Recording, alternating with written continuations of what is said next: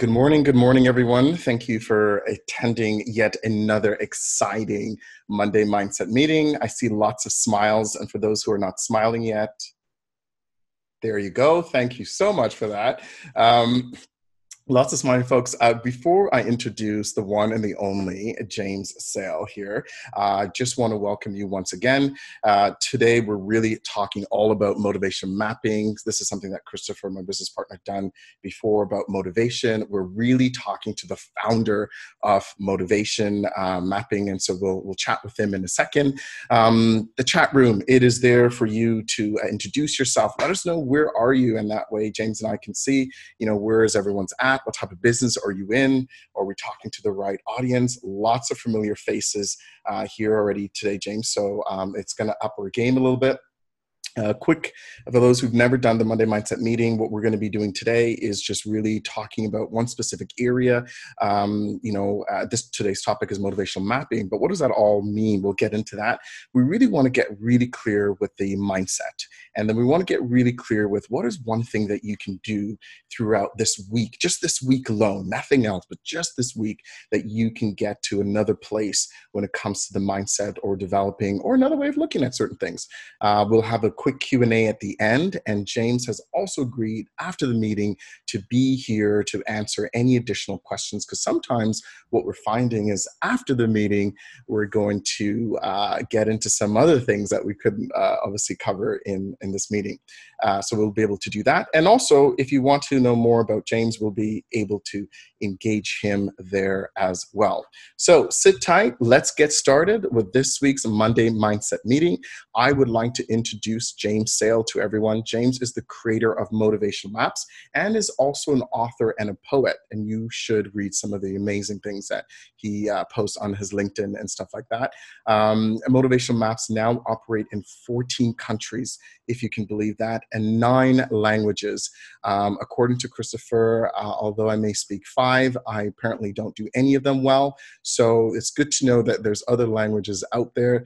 Uh, the key to goal, uh, the key goal of Motivation Maps is to attract business practitioners around the world to have a license to enable them to grow their business, become motivational experts, and make a difference with their clients. James is a top rated speaker and motivator and never fails to deliver a thought provoking and engaging session. And hopefully, that is what we're looking for today. James, good morning and welcome. Let me just get you off mute here.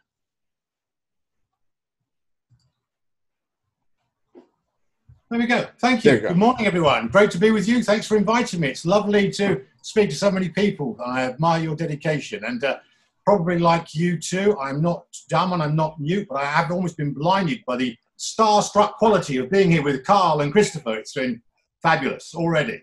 So Listen, I know I'm going to enjoy it. I appreciate you reading that script we gave you. So thank you for that. Thank you for that. So, uh, what we try to do, because 30 minutes is, is a short period of time.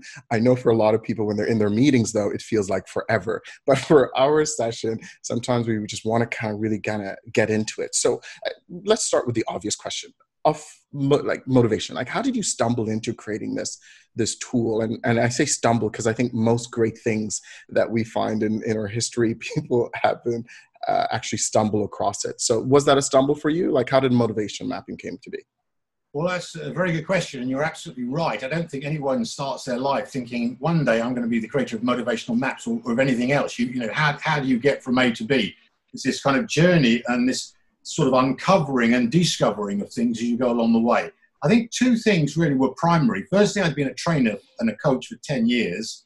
And during that time, I had done a lot of research, a lot of learning, as you have to when you're doing this kind of work. You have to be ahead of the game and you absorb a lot of material. And I found when I was absorbing this material that I also was changing some of it. And two things became very important to me. The first was this idea that everyone was talking about motivation, but for something to be truly meaningful and manageable and, and, and handleable, to put it in that way, you have to have a language and you have to have a metric. And what struck me about motivation, the more I read into it, was that people talked about there was an away from motivation, there was a towards motivation. It was basically quite what I'd call primitive Freudian. It was actually like mm-hmm. pleasure, pain. We had these two states, but that was the only kind of language that people were using. And yet, businesses were crying out for a more exact way of describing it and measuring it so that we could do something with it. So that was mm-hmm. an, partly the incentive to do it. And the second thing, which might resonate with some of your listeners, is this. I mean, if you are a coach or a trainer or a consultant who that is what you love doing, you are top of your game, you're charging premium dollar for what you are doing, and you see your career as being um, you know, the next 20 years, 30 years doing that, and then you stop and you, and you retire, whatever, that's fine. I had been a teacher for 15 years and I changed career in my early 40s. I became a trainer, but I became aware the more I did it that I didn't really have what I'd call a full on business. What I was, I was self employed. Mm-hmm. What that meant was, as soon as I stopped training or as soon as I stopped coaching, I stopped actually making money. I, to me, that wasn't really. So I was advising business people, but I didn't really have what I would call a business. I had a self-employment. So part of the motive, my own motivation, not that Builder is a motivator for me, but part of my motivation was I wanted to create a business whereby when I stopped doing the actual delivery, the business still generated revenue so that I could do more creative things that I wanted to do. So there was a sort of double thing. Part of it was to do with creating the language and the metrics so that people could get a handle on what it was they were dealing with. Right. And part of it was a business proposal. And that business proposal, of course, also meant that I created a structure whereby coaches, trainers, consultants could license this and create residual income for themselves. Right. So I'm not pretending to be um, a philanthropist because clearly there was a self motivation for a self reason for doing this, but I wanted to create something which was powerful, not just for me, but for other people as well. Now, James, why motivation? So I understand the practitioner having a tool. Um, is that because there was a bigger issue that most people, because we all know, you know, and sometimes when people say, you know, it's knowledge, it's information, give people information, train. Because I hear, you know, entrepreneurs and practitioners says, hey, I want to educate people. I'm passionate about educating people. I'm I'm doing all this thing to educate people. But we've learned and we know of uh, motivation map practitioners as well is that information doesn't do anything. It's what do you do with that? And that's that underlying thing around the motivation. And so, why is motivation such a big thing that either gets in your way or allows you to expand? Well, we have a model which I'm sure you know about, which is this this triangle of see when we talk about businesses, businesses in my experience, ever since I founded Motivation Maps in 2006, I've never really found a business that really wants to buy motivation from me. So mm-hmm. in sales speak, motivation is what they call a feature. They say they want motivation, but actually it's a feature. What businesses want is actually the benefit of the feature. And the benefit of the feature is performance. Right. Now, it's at this point that the business and the personal development world meet because actually all of us should and do in, the, in a healthy psychological individual want to perform. In fact, we are conditioned to perform because we're told as young boys and young girls, you know, if you do this, if you perform right, you get this reward. So, in our own deep psychology, our our ability to uh, perform and be rewarded are intimately connected. What mm-hmm. I believe I've discovered in the process of doing this, um, and I'm not saying I'm unique, other people may have made the same observation, but is motivation is the core component of the performance, along with direction. Where are we going? We've got to have the correct direction, along with skills and knowledge. We've got to know our stuff. But the, so we've got the direction of the car, the steering wheel. We've got the skills and knowledge, which is like the chassis and the insides and all that lovely intricate stuff that sort of makes up the engine. But without the gas, without the fuel, without the petrol, without that sort of driving it, Direction and skills and knowledge on their own are dead. And this was a key revelation to me when I came to it.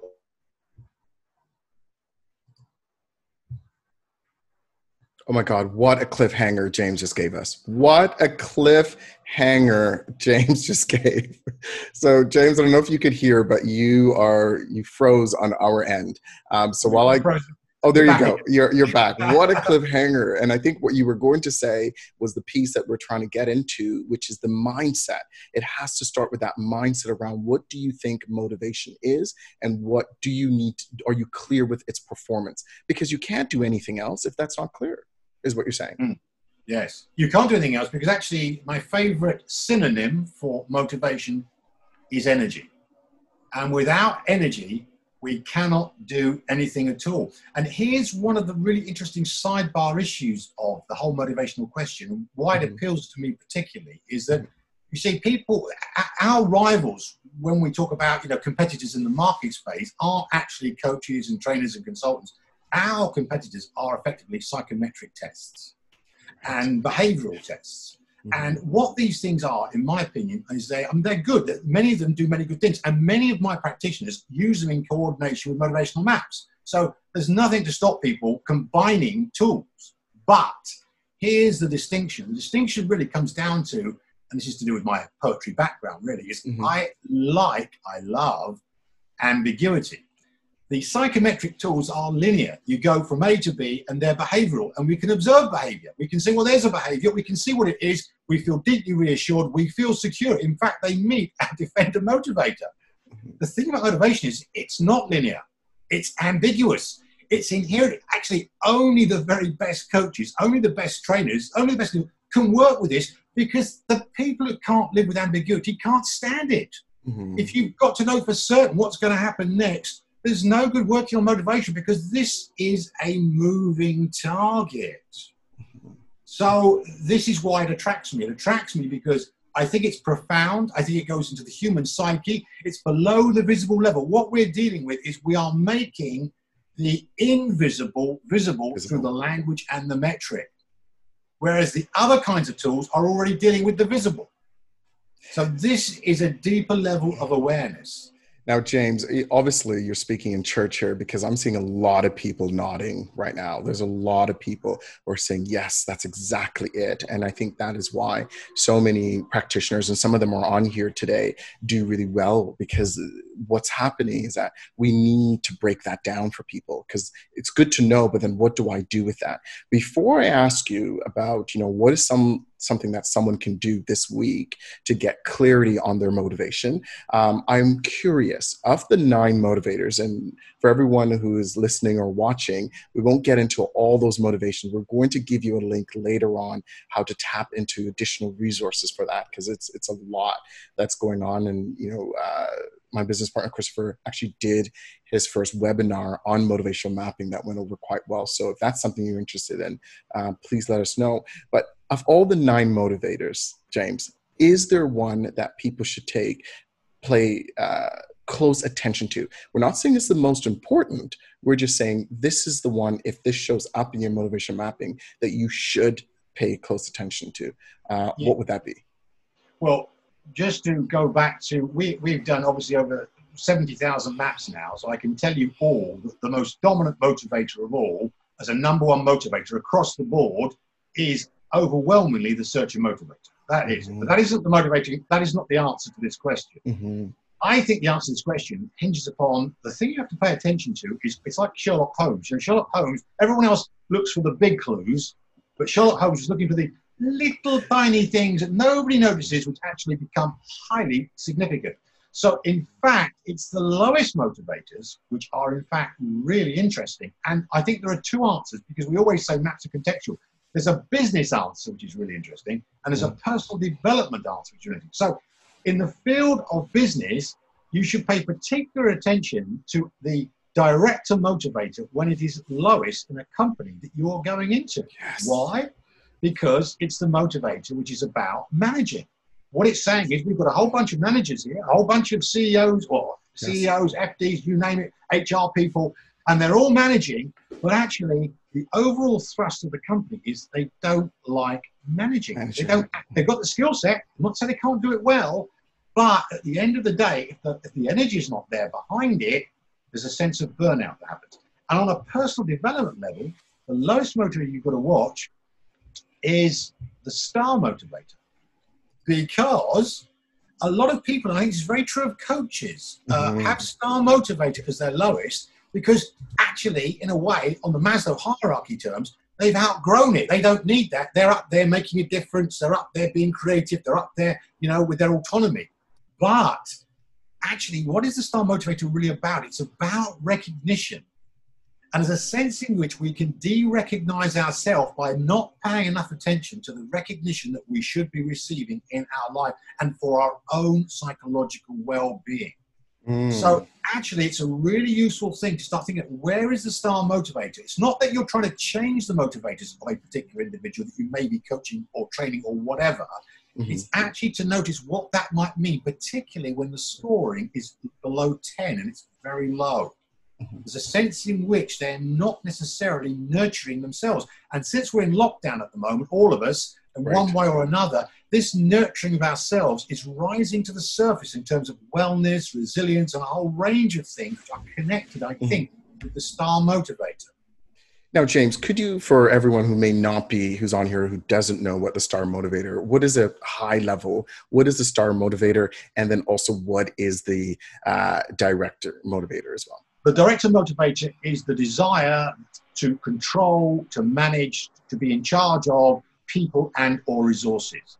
So it's very specifically um, a um, a management or a leadership type motivator. And in fact, in the UK, where I did a, a, an analysis of, of, a lot of um, what we call SMEs, small to medium sized businesses, we frequently find that managing directors, CEOs of smaller businesses in the UK, have the director in their top three along with the spirit. In other words, right. which is the autonomy motivator, which is a internal conflict, which often leads to they want to control their people, but they don't want to be controlled themselves by the rules. So they don't walk the talk.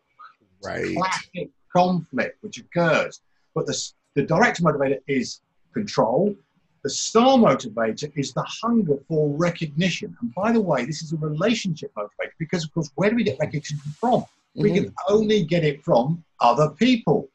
So it's that sense of wanting other people to recognize our talents, our abilities, our personality, our character. It, and, and that could, it can become pathological and mm-hmm. it can mm-hmm. become healthy. But at a healthy level, we all need recognition. I think it was William James, the great American father of psychology, who said, mm-hmm.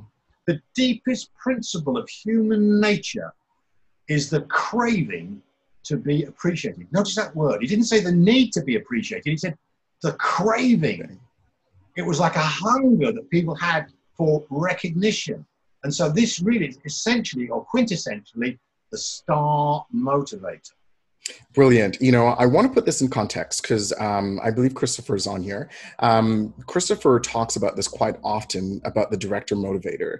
And so, Christopher, do you are you able to unmute and just share specifically because that actually impacted our organization? Thank you, God, he's going to do some work at last. I thought he was just going to just be a bystander. Where is he? Well, James, that's what I was hoping to be this morning, but you know, I get sucked into these things. Really, Kyle does need a lot of hand holding. Yeah, yeah. Um, so, um, yeah, actually, it's interesting. So, in my motivational map, director often sits in the bottom half of it. So, it's usually in in, in motivator six, six, through nine somewhere in there sometimes it's motivator five but it's really rare so so how did that impact you know so that i would say that's a natural place for that motivator to sit for me meaning that that very rarely is it ever going to be in my top three unless there's some kind of mitigating circumstance going on in my life so how did how did that impact how i chose to make decisions in my business. And well, it's, it's impacted already, isn't it? Firstly, you've acquired Carl as uh, as your person to uh, take more. And finally, as he's not up for the job, you've got Catherine doing it. Exactly. That's right. Yeah, exactly. And, you know, I mean, it's passing the buck up the chain, isn't it? That's it. Yeah. So so that was it actually, because I, you know, I think sometimes you have to recognize if you're the you know if exactly. you're the chef that owns the restaurant or if you're you know like like you can be a chef and you can still cook and you can still own the restaurant but that doesn't yeah. mean you should be running the whole thing the, and with kyle Kyle's there to run the restaurant. I'm there to be the chef. I love exactly. coaching. That's but what I want to do. Is it's finding it's finding your strength. It's your strong spot. It, it's a waste of time to do things. Actually, you're not motivated to do. Actually, you're not. And you've got the skill to do it. You clearly could do it if you wanted to. But this isn't exactly. Your, you've got three or four key things that you've got a real talent for. That is where you need to focus, not on where you don't focus. Mm-hmm. But if you don't focus on it, you've still got to find a workaround. You've got to find the how. So then, how do we grow the business if that part of it is actually being under under investigated, under resourced, under looked at, if you want to call it that. So this is really interesting for anyone who does a map with a company to see which motivators are going to be met, but actually, what are the implications of those lower motivators if there's nobody doing those kind of things? Right. And exactly. so, thank you, Christopher. So, James, the imperfect inspired action that someone can do this week, right, is is what I'm hearing already. Understanding your strengths, because I think a lot of times when we see, I mean, I grew up with this as well. You know, leaders will say, "Hey, you're strong at this, but let's just focus on your weaknesses." And I never understood that. I just thought to myself, I'm not good at it for a reason. So why am I spending more time and energy in that sector when I could be doing so much more with the things that I'm good at? Yeah, but I'm going to actually just shift that slightly to another another aspect of the maps. And uh, for those who've read the first book, Mapping Motivation, you will know that motivation itself has three primary sources.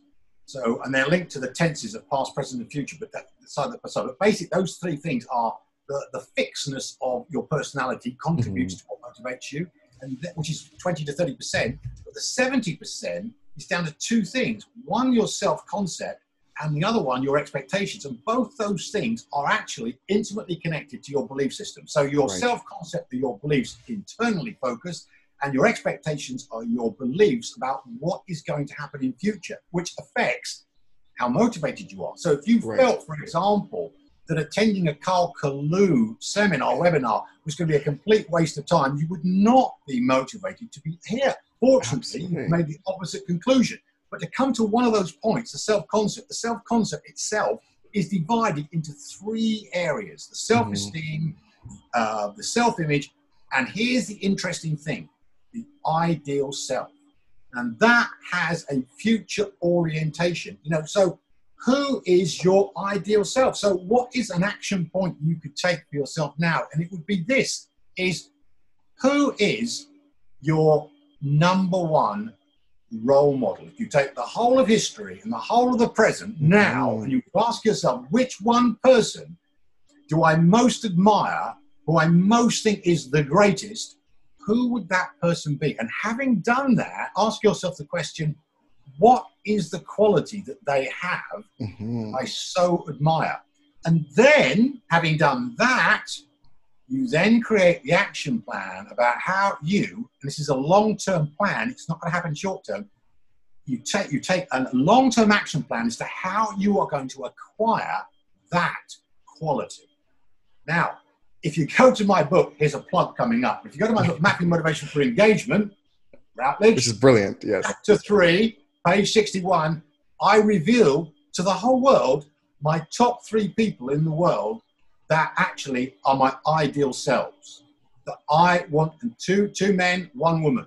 Mm-hmm. Three people I want to be like, and I identify three qualities in each, which makes three times three, nine qualities that drive me that I want to be in my ideal world. So I am becoming, I'm mapping is a journey. We're going from A to B the great example from uh, the classics was Odysseus, mm-hmm. you know, travel from Troy back home to Ithaca to join his spouse Penelope. That's one level. But what, who is the spouse Penelope? That is your own soul. It's a journey home of becoming to meet your own soul. And these ideal selves are actually what can help drive us on that journey.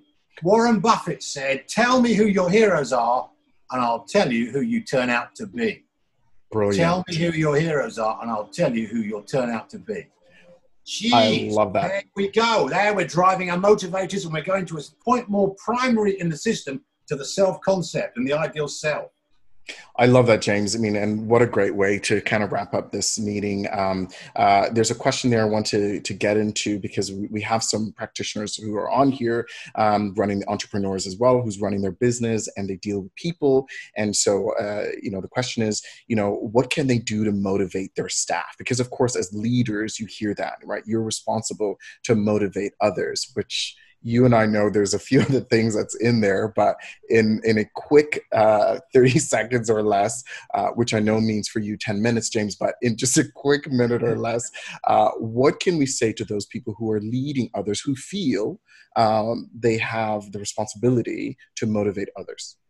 The key thing you need to keep in mind without doing the maps, if you do the maps, you'll, you'll find out anyway. But if you don't do the maps, the key thing is to make the assumption, which is really at the relationship end of the motivational spectrum. people want to be loved and cared and they want to trust you. And those are defender, friend, and star motivators, actually. So, what I would want to do is the sense of, so I haven't mentioned the friend motivator, but the belonging motivator is a primary thing to authentically enable people to belong to your company and to care for them is the starting point. It's not the end point, it's a starting right. point of something happening. So there's plenty of information about that on, you know, in the books, mapping motivation books about what to do about that. Okay. Thank you, James. For those who want to uh, reach out to James, we're going to be throwing up his info. I believe Catherine's already done it. See how efficient she is. so she's already done that. Her the information is also on there. One of the things that we're doing with the uh, Monday Mindset uh, meetings. I mean, I can't believe we started this at the end of April to uh, kind of what it is right now. Is we really want to expand this community of sharing information. And so, you know, Catherine's going to introduce a, a website. This is a website that you can share with other people this is the website that you should send to other people and say, listen, what are you doing next Monday? This is a great opportunity for you to join me uh, while I attend this 30 minute or so uh, meeting on mindset and taking inspired actions that could really set up your week. Um, that's really your intent and to be helpful in that process. So please reach out to us if you do have additional questions and if you're interested in doing your own motivational mapping. Um, please reach out to us uh, as well. Both Christopher and I um, are practitioners, um, and so we do work quite well with James um, and Linda uh, with the team. And there again, there's there's tons of other practitioners here uh, as well. So please make sure we'll be able to do that. Any additional questions, please stick around um, that you want to be able to hear a little bit more uh, about how we can uh, help with that as well, because I think that's where we're going to get into the nitty gritty for the next 10 minutes or so uh, after this meeting. Um, other than that, any last thing, James? What are you working on? What do you want people to know about? Um, well, Firstly, the Mapping Motivation books, the fifth and final one, the manuscript is with the publishers. So Mapping Motivation for top performing teams will probably be out later this year, so that's exciting. On the 12th of the 10th uh, of this year, 12th of October, we have the MAPS conference in, in which is not going to be in Winchester because of the, the because of the virus. It's going to be an online conference, so people could mm-hmm. sign up for the Motivational MAPS conference. And this coming Wednesday, if you go on Facebook and look for the wider circle, uh, we're doing 10 to 12 days of poetry, live poetry, art, and music, nice. which is um, uh, a real passion of mine with my wife and various other people. So if you're interested in poetry, interested in art, music, you might find the wider circle on Facebook something interesting to look Thank you. Brilliant. Uh, Yvonne, Kathy, and John, I saw your question. We'll definitely get to that in a minute or so. So please stick around, and James will have an opportunity to read those questions as well and then be able to uh, answer those. And anyone who wants to stick around to hear those answers as well, um, that is fantastic. And this is what always happens, right? When we have someone you know is brilliant in their field and we get into so many great stuff that we want to be able to chat a little bit more about but sometimes we don't get a chance to do it. Thank you so much. We do know you have choices out there. We're so glad that you were able to attend this meeting today. After the outro uh, we will be sticking around. James sale thank you so much uh, thank once you. again. Thank you everyone for being here. It's been great. I really enjoyed it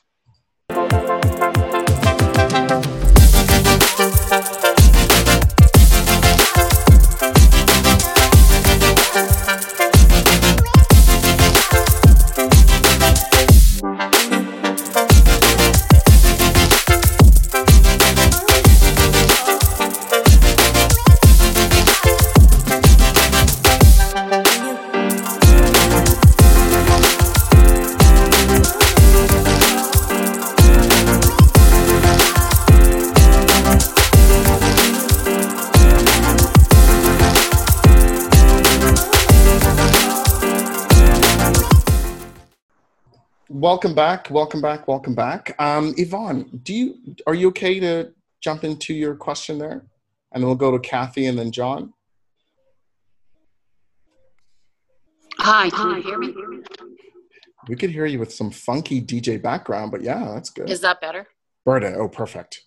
Okay, sorry, I had uh, I had two devices going here.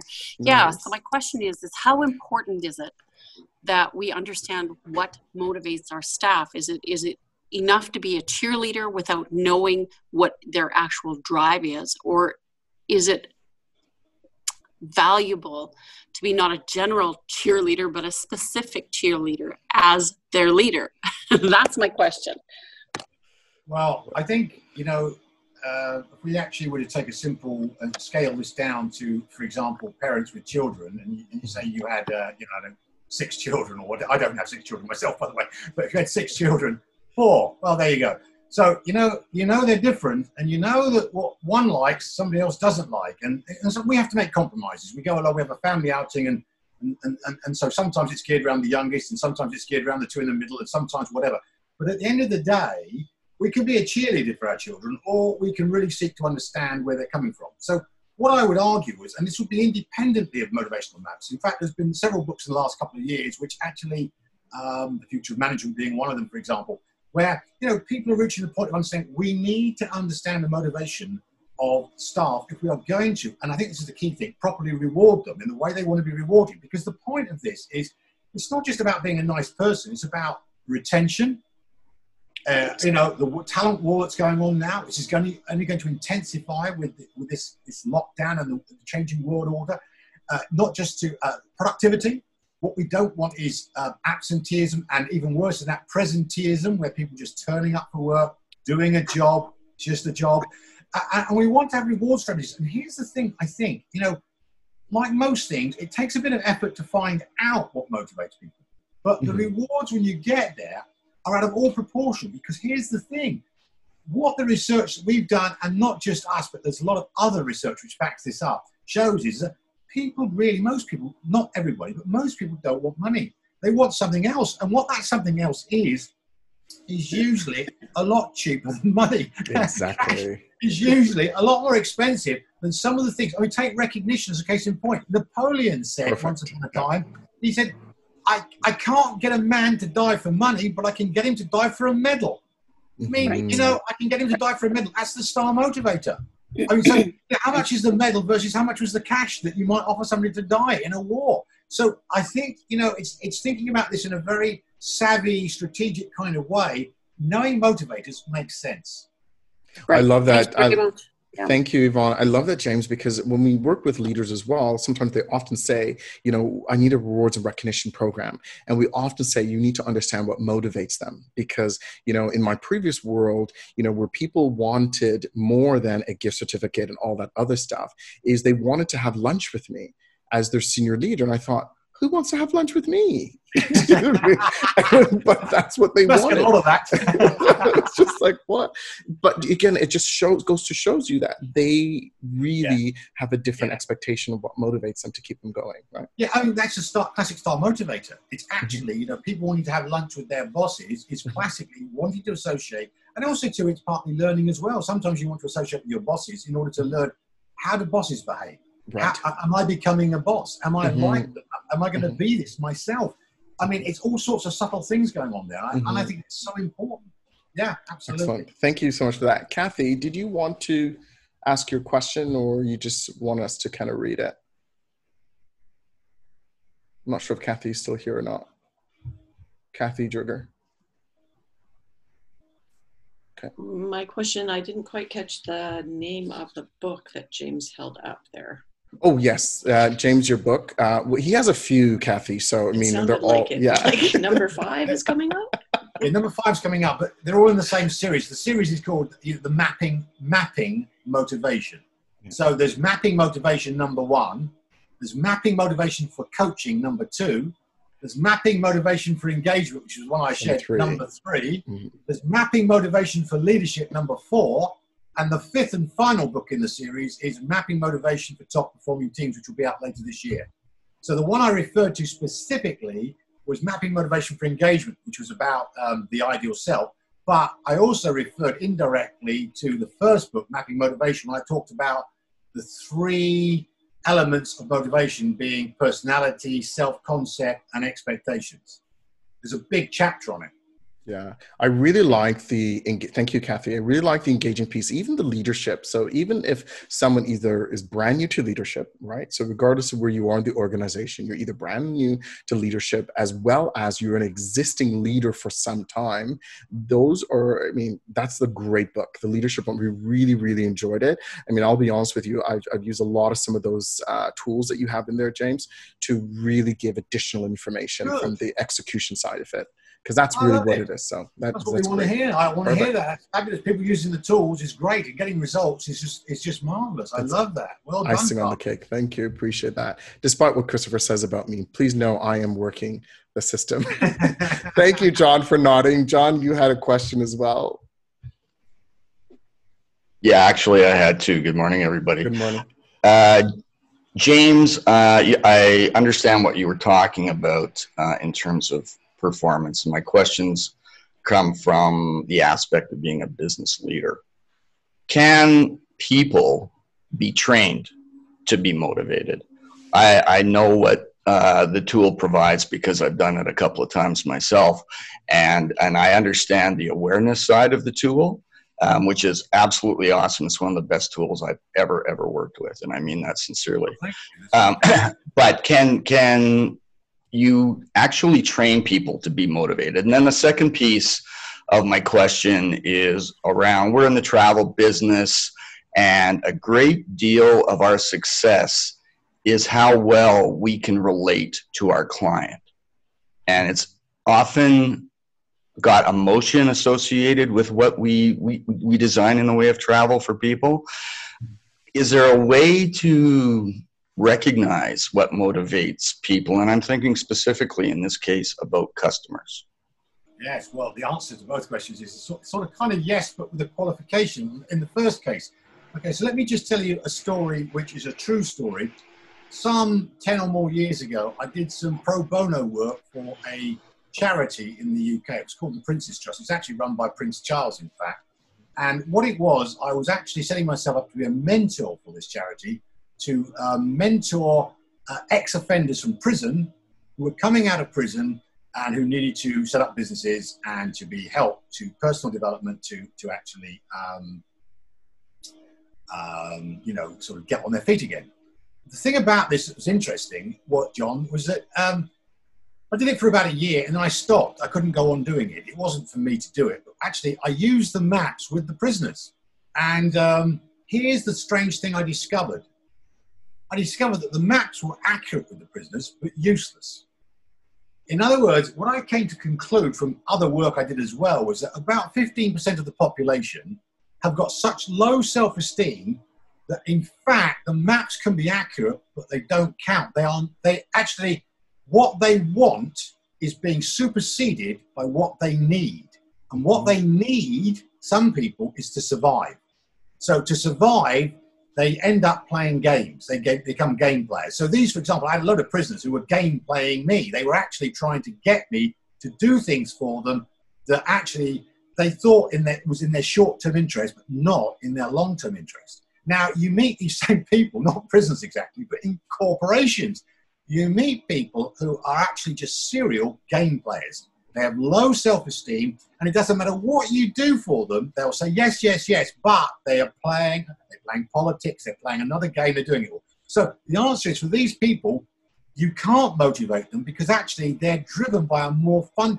If you look at the, the hierarchy of Maslow, they're right at the bottom at some primitive level where the, the, the more advanced things of self esteem, of creativity, of freedom, they don't count their, their parenting has been, or lack of parenting has been such that they have got survival is it's, it's all about.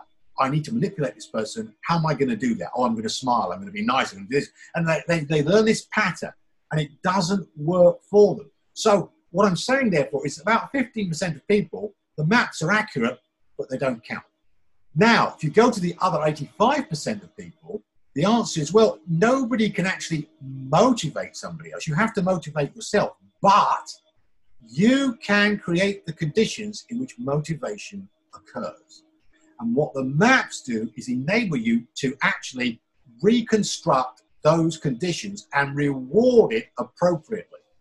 Now, it's not, as I mentioned earlier, it's ambiguous. It's not like you do A, you get to B, and it's all straightforward. Of course, you won't actually um, succeed with everybody. And I put it this way um, Lou Adler, the world's number one recruitment expert, the American, he reckoned that the traditional recruitment of new staff to a company was actually, if you had a normal interview, you had a 50 50 chance of getting the right candidate, the right hire.